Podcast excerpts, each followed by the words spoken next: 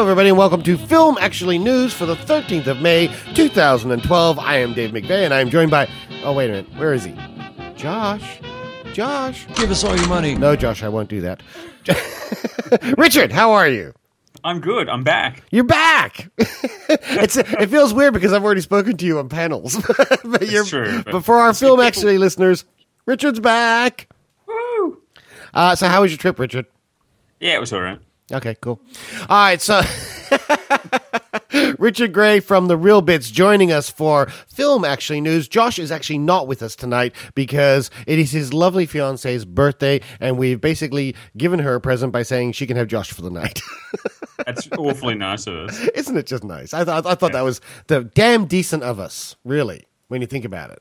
Yeah, it doesn't happen very often. No, no. So what is this show, Richard? This is Film Actually News. This is loud, fast, and under thirty minutes. This is where we get together and we talk about the week's entertainment news um, in a in a in a in a quasi not so serious way. We poke fun at stuff. We do, and let's get started. Let's do it. Did you know that the Avengers was not real enough for the U.S. military? I there was a few moments in there when I thought it was a, it, it sort of the oh, aliens, maybe not that that the, the way they constructed that uh, wormhole. No, you know, just you know, It, it's actually it's actually a little bit more grounded than that. Funnily enough, really. apparently, it was Shield they had problems with. Oh, okay. apparently the uh, the military pulled out support uh, for the Avengers because they couldn't get behind the fact. And let me quote from this article uh, that was from Wired magazine. Apparently, they said we couldn't reconcile the unreality of this international organization and our place in it," said Phil Strub, the Defense Department's Hollywood liaison. He says, To whom did S.H.I.E.L.D. answer? Did we work for S.H.I.E.L.D.? We hit that roadblock and mm. decided we couldn't do anything with the film. It bugged me the whole film. You know, I'm glad someone's finally said it. so apparently the U.S. military couldn't quite wrap their head around Nick Fury. I just thought that was beautiful. So, but they, You have st- made me very desperate. but I would like to point out to the U.S. military that even without their support, uh, our latest tally on uh, Marvel's The Avengers. Uh, Worldwide tally, we should say. This is now. Uh, it's been in release eight days total, and it's well, made. in the U.S. Uh no, no, no, no. In the US it's only been open what, four days? It's it's it came out on the 25th of um, April here. That's right, but it only So- came out in the fourth of May or something, fifth of May or something like that in America. Yeah, so that's So- eight days there. So it's yeah. eight days. Uh, oh, that's right, eight days from there, isn't it? Oh God, what dates? Oh my God, the day this month is going by so fast. All right, so in eight days release, uh, and with the worldwide take from one week prior to that, it has taken a worldwide tally of cha-ching, eight hundred and thirty-two million four hundred and forty-three thousand dollars. We're only talking about 18 days in total. There. 18 So days in total. This, So- this might be one of the fastest films to get to a billion dollars on its second week, second weekend. It made it broke another record, which is the um, highest second weekend of about 104, 105 million, which no other film, including Avatar, has done. it is remarkable. At the moment, we are fast approaching the fact that this is going to have made $500 million by the end of next week. Yeah, That's domestic alone. Yeah. So look, you know, and well deserved. Well deserved. All right, so that's enough Avengers. Uh, we've harped on about Avengers over and over and over again. Jo- uh, not Josh. You're not Josh at all, are you? I knew that was going to happen. I know. Do you know why? Because his name is next on the list. It's true. now, do you remember uh, Millennium, the TV series, the Chris Carter TV series? I 90s? do. That was Lance Henriksen, wasn't it? Yeah, it was Lance Henriksen. It's a series that um, I really enjoyed and I think wasn't given its due. I think it was only ran for about three years. It was a spin off from the X Files. Um, and uh, But it was a very, very dark sort of, you know, um, if it was a film, it would be a hard R rated TV series. I actually know? quite enjoyed it. I didn't watch a lot of it, but what I did watch, I liked. It, look, no, I quite enjoyed it. It was patchy, but Lance Henriksen has been on the. Uh, the press junket circuit for Tron Uprising, which is the new animated series on Disney. Which I'm XD. really looking forward to seeing. Yeah, no, that looks quite good actually because I like all things Tron. Um, but in, when he's ta- he actually uh, started talking about Frank Black coming back to the big screen. That's Frank Black, his character, and not the lead singer of the Pixies. Um, And not uh, to be mistaken with Jack Black's brother. No, exactly right. uh, he says, I think it's going to happen. I really do. There's a big push on right now, and there's a lot of crazy people involved in it. They've written a book with interviews with everybody that was on the show, including Frank Spotnitz and me. It's crazy. Uh, you wouldn't give it a shot. It doesn't have to be a $30 million movie either. Either there's a lot of fans out there in 65 countries. I can go to any other country without them wondering when the movie. I can't go to into any other country without them wondering when the movie's going to be made. And then he sort of goes on to talk about how the world's changed so radically since 9 11 and uh, things like that, and how that could be a really interesting plot for uh, Millennium. Now, one of the things is the the, the premise of the show was um, the lead up to the Millennium. uh, yeah. So I'm wondering what's going to happen here. But they did cut, and, and the last time we saw Frank Black on screen, I, I believe, was a 1999 episode of The X Files, which he guest starred in. So don't know what they're going to do with that. No, and uh, yeah, I'm not sure if the actual they may have to change the name. They might. Yeah, I don't know if Millennium actually still works. Every time I think of Millennium, I think of that really bad Cheryl Ladd movie from the 80s. Yeah. Unless they, they shift and go, actually, no, we were talking about the year 3000. Ah, so, it's that other Millennium. Yeah, not this one, the next one. the next one. Hey, Richard. Yes, David. You know, you know, you know, on behind the panels, and if you aren't listening to behind the panels, you can find it on uh, on you, you know that iTunes place just type in behind the panels. Uh, but you know, on, on panels this week, we talked about the fact that John Romita had come out and said that Kick Ass 2 might be on the works. Yes. And we said, well, maybe it was because Mark Millar basically isn't being taken seriously. He whispered in John Romita's ear and said, You say something for once. All right. Yeah. Apparently, uh, Universal Pictures is actually now talking about it and saying that Kick Ass 2 is actually on the burner with Jeff Wadlow directing a script that he wrote. I think that the Avengers is going to have a lot of new films coming out. Yeah, I have a feeling Universal went, don't we have a superhero thing? That one. Get that one in production. We've got one. we had another one with the Hulk. Oh, that's right. We gave that one back. uh, Jeff Wadlow. What do I know him from? What has he done? Uh, uh, uh, uh I'm looking. I'm looking. I'm looking. Uh, I'm, I'm, I'm Cry Wolf. Okay, there you go. Cry Wolf. He wrote and directed yep. Cry Wolf in 2005. Interesting. So, okay, so you know, uh, you know, let's not count him out. uh, I'm not going to count him out. Apparently, uh, what Universal is banking on is the fact that the original Kick-Ass cost $28 million, grossed $48 million domestically, and $104 million worldwide. So it is a, a money turner. Uh, so they basically said, well, why not? Yeah, why not? I mean, look, you know, the the Kick-Ass 2 comic, as we've discussed on Behind the Panels, is not the best work, but I think if they change, um, it, it might be a case where they do need to change it to the film as they did with the first one.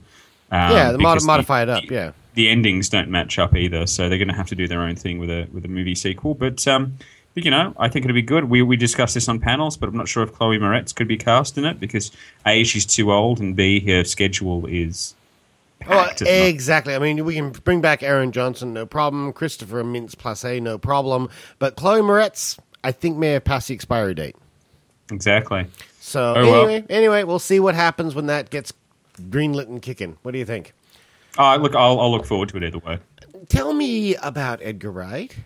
Edgar Wright. Now, when we interviewed Simon Pegg quite a while ago, um, in December last year, he was talking a little bit about his new film, The World's End, that he was writing with Edgar Wright, mm-hmm.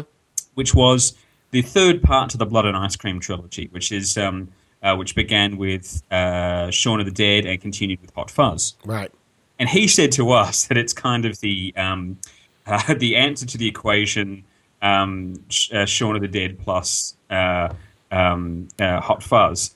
And uh, now, finally, Working Title and Edgar Wright have actually come out with a bit of official news about what that movie is going to be about. Right. Um, and they've actually set a September start date for The World's End to shoot. Uh, the official logline is basically 20 years after attempting an epic pub crawl Five childhood friends reunite when one of them becomes hell bent on trying the drinking marathon again. They're convinced to stage an encore by mate Gary King, a 40 year old man trapped at the cigarette end of his teens. Love that phrase. That's great. Uh, who dragged his reluctant pals to their hometown and once again attempts to reach the fabled pub, the world's end. As they attempt to reconcile the past and the present, they realize the real struggle for the uh, is for the future. Uh, not just theirs, but humankind's. Reaching the world's end is the least of their worries. I'm in. Brilliant. Uh, it sounds brilliant. My question is Shaun of the Dead was parodying uh, horror films, zombie films in particular. Uh, Hot Fuzz was the parody of of uh, action films. What is the world's end the parody of?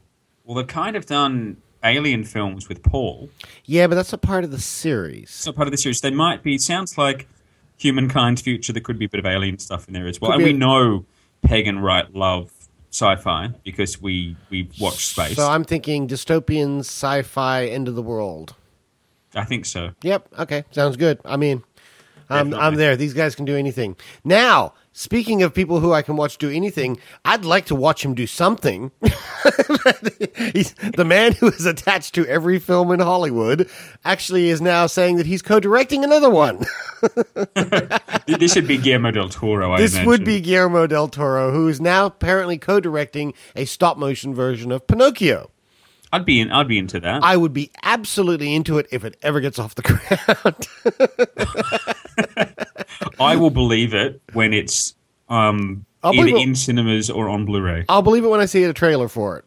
Yeah, You know what I mean? As, as long as we see some footage from it. His last one, what was the uh, the mountains one? What was it called? Um, which which just fell apart. It was it was the one he was working on and working on and working on, and then it's now fallen apart. The Madness of Mountains or whatever it's called. The you know the, he was long time attached to it, and uh, was it the? Well, the last I heard, he was working on Pacific Rim, no, it wasn't that one. It was another one. Hold which on. I think is still happening. Actually, I gotta look it up, but the problem with looking up Guillermo del Toro on internet, the Internet Movie Database is the fact that it goes on for about eighteen thousand pages. So Yeah, well, I think the next movie that is actually coming out next year is Pacific Rim, okay, uh, which Well, is going to be, as far as I know, giant robots. have we seen a trailer for it yet? No, but it's actually in production. I think that that is actually there are people, there are actors in this who are actually working on this, They're and it's got a release it. date of twelfth of July, two thousand and thirteen. So All right, uh, where are we? Hold on. The film I was thinking of was. Um, Oh, and look, I'm, I love his uh, his uh, filmography as a producer. He's still listed as the producer of the Incredible Hulk TV series, Midnight Delivery, Rise of the Guardians, Mama. the, list goes on. Um, uh, there's Pacific Rim. No, see, they've even taken it off his list now. There was one he was a long time in development of, uh, and I've forgotten what it was called now. Something Mountain, something Madness. It had. oh, I want to say the Mountains of Madness, but I think that was a different film. let's just call it. I was really looking forward to Guillermo del Toro's Mountains of Madness. Well, I had that- no idea if that's the right title or what it's about, but I was so into that. I film. was really waiting for There were mountains. There were madness. It, was, it would have been gold. It would have been fantastic if we even remembered what it was called. Uh, but that's the problem with Guillermo del Toro. He has so many films in the boil. Who can keep up? Exactly. Um, look, we salute him when he actually does make a film. It's actually usually pretty entertaining. Yeah. So just has to make them. Uh, I think he just learns, needs to learn focus. Yeah. Might be a good idea. Had a bit of bad luck with the last big movie he was attached to, which was The Hobbit. Yeah, well, yeah, and that was actually not so much bad luck as just he. No, it was just not stamina. He couldn't wait No. it out. Exactly. All right, Richard, I know you're a big fan of Studio Ghibli, I am. so tell me about this. Now, this is a really interesting one. There was a, a film that Studio uh, uh, Ghibli, I Oh, believe Ghibli, Ghibli, pronounced, sorry, Ghibli. uh, Yeah, uh, yeah, made back Faihi, in- Faish, Faish, whatever. Let's call the whole thing up. One of their first big films, um, a groundbreaking film, was uh, Nausicaa at the Valley of the Wind. And on that film, um, a young they they were they were trying to get as many animators as possible. This is one of their first big uh, films to, to be made, and they were trying to get as many animators from around the country to come and work on with them at the time. Because at the time they weren't the big name that they are now. Uh, one of them was a guy named um, uh, Hideaki Anno, uh, who went on to create a few little things. One of them was Neon Genesis Evangelion, right. um, when he created his own studio. Now, that is probably one of the biggest um, animes of all time. Um, and now, uh, uh, Anime News Network and a few other sources um, are reporting that uh, Anno is actually not only uh, putting together a special effects museum, which is a reason to be excited enough uh, uh, alone, because he, apparently he's a big special effects guru. Right. But he's working with Studio Ghibli on a live action short film um, called, um, and the translation is Giant God Warrior Appears in Tokyo All right. and it looks there's a, there's a very brief clip of about you know three seconds of footage of it and it's up on my site if you want to go and have a look um, of this giant god warrior appearing over Tokyo and the, the name of it seems to be a, a reference to that early film Nausicaa of the Valley of the Wind where they actually had so this could be a little live action uh, kind of tribute to that original film, which uh, is going to send uh, us uh, fanboys and uh, otaku into an absolute spin. So, Oh. so they're actually doing live action. That's just fascinating. It, it is it is fascinating. I think it's um, the the exhibit concentrates a lot on um, models and, and maquettes and, and things that they must have used for like old stop motion animation. Right. Um, so perhaps it'll be a combination of, of techniques, but the little bit of test footage that's up there at the moment uh, does look pretty impressive. Cool. All right. Well, we'll look forward to that. I think it'll be very interesting to see. I always am fascinated when they change medium. It's like uh, when uh, uh, Brad Bird did live action for the first time, Yeah. or or when um, Aardman Studios did CG for the first time. You know, I'd be interested to see what happens if Ghibli gets into the live action market because uh, you know I've been to the Studio Ghibli Museum in uh, in Tokyo and it's amazing. Um, you know, just just just just how much love there is for animation in that building, um, and uh, it'd be interesting to see what, what happens if they, they transfer medium because its founder Miyazaki is is very much just uh, uh, lives, breathes, and talks um, animation. So I'd be wondering if he could make the transition. But then again, you know, if he's called the Walt Disney of the East, slightly unfairly, um, he uh, uh, Walt Disney made the successful transaction to, to live action, so maybe he could too. Cool. Right, I've I've got some late breaking news. Yes. Uh, that Guillermo del Toro film that we were just trying to remember uh, is actually called At the Mountains of Madness. Ah, And it's actually there was mountains, there were madness. There was mountains and there was madness. It's uh, based on an H.P. Lovecraft novel from 1931. Um, Oh, so it would have oh. been lots of monsters and stuff, which is very much what uh, Guillermo del Toro likes. and according to the Wikipedia entry, it actually says director Guillermo del Toro and screenwriter Matthew Robbins wrote a screenplay based on Lovecraft's story, uh, but in 2006 had trouble getting Warner Bros. to finance the project. Del Toro wrote this. Um, he wrote, "The studio is very nervous about the cost, and it is not uh, having a love story or a happy ending, but it's impossible to do either in a Lovecraft universe." Uh, in July 2010, it was announced that the film would be made in 3D and that James Cameron would be, become producer, and Tom Cruise was attached to star. Uh, this was a startling prospect considering Lovecraft's tales had long been considered unfilmable.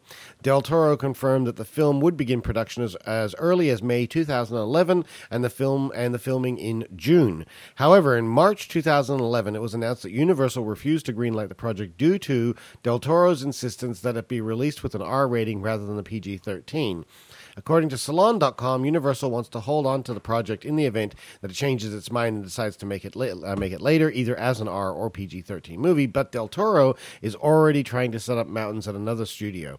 However, on April 30th, 2012, Del Toro broke the news on his site that the project has, is not going forward, due largely to the resemblance in premise with director Ridley Scott's upcoming film Prometheus. Uh, I think I do remember reading this now. Yeah. Yeah, so there you go. So I wasn't going mad. I knew it was a long You hadn't gone to the mountain. I yeah, exactly. I hadn't gone to the mountain. I, I knew it was a long gestating project, but Del Toro has been attached to this thing forever.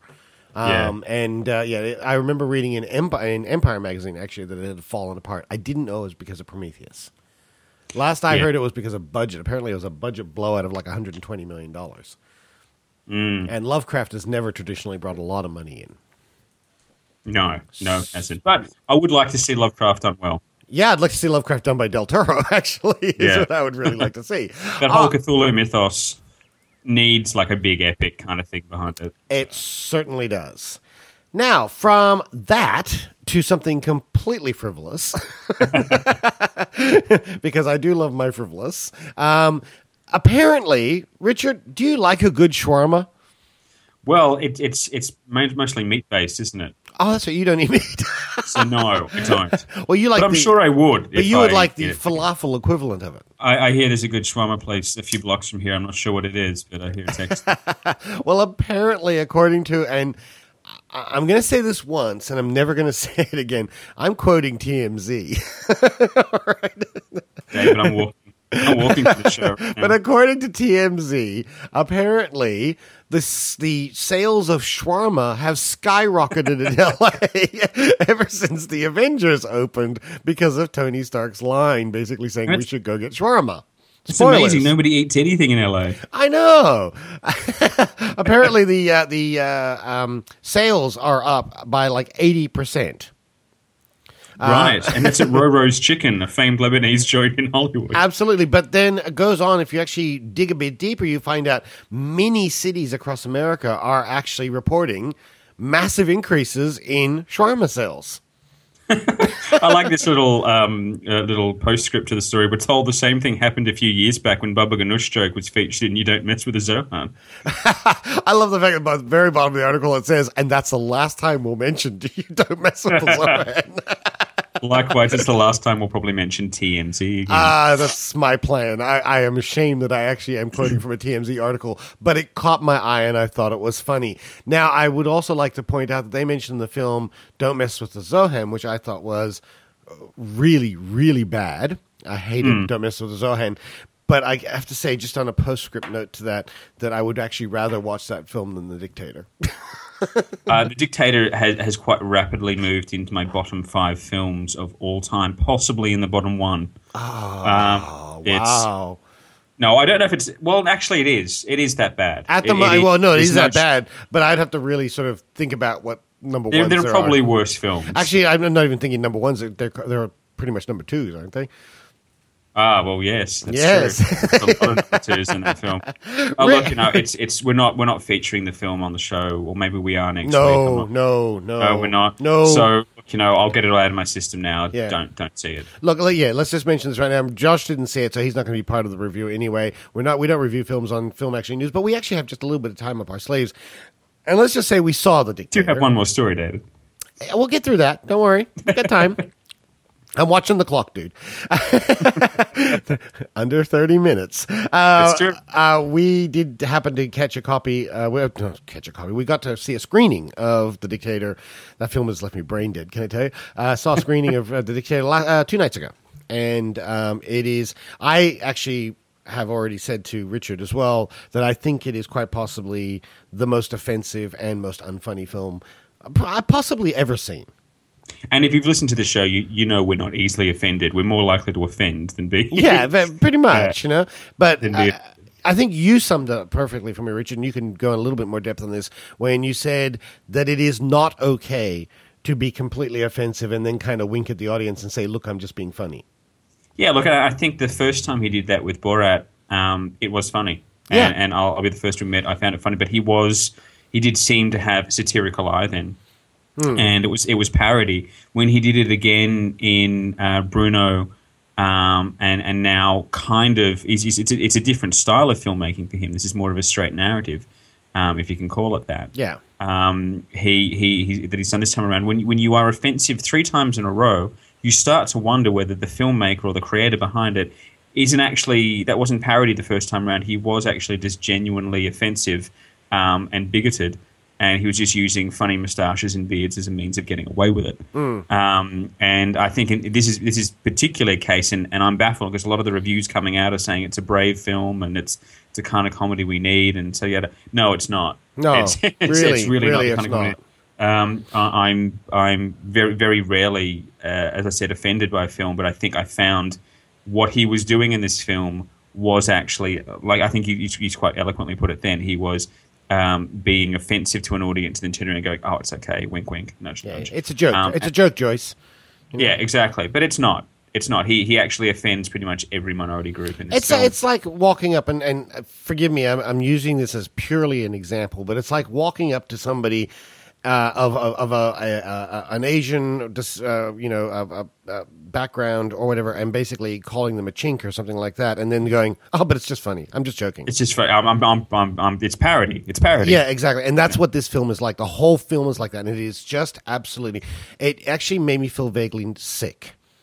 Yeah, look, and, and I'm not. Uh, yeah, I, th- I think yeah, I think that it's there. I mean, I, I, I don't think um, I actually sat stony faced throughout the film. So same So here. And it wasn't. fun. And it wasn't just racial. It was also offensive to women. It was. Off- it was offensive to everyone. It really was. It really was. It was. It was offensive to feminism. It was offensive to uh, Judaism. It was Yeah. offensive to you know, all, all sorts of groups. I don't And- know who he was trying to make laugh. That's the problem. Hmm. Is I'm not sure who his who his audience was there because he was too busy making uh, being offensive to everyone. And, Yeah. and and I just I wasn't quite Actually, and that's the thing. I actually don't know what the point of that film was. Is there's a there's a brief speech towards the end of the film um, where he kind of makes a point about democracy, and that felt so tacked on to basically It's say, see, it doesn't matter what I said because I've got this important thing to say at the end. and also it's almost like saying, "Oh, I can be bigoted because everybody else is."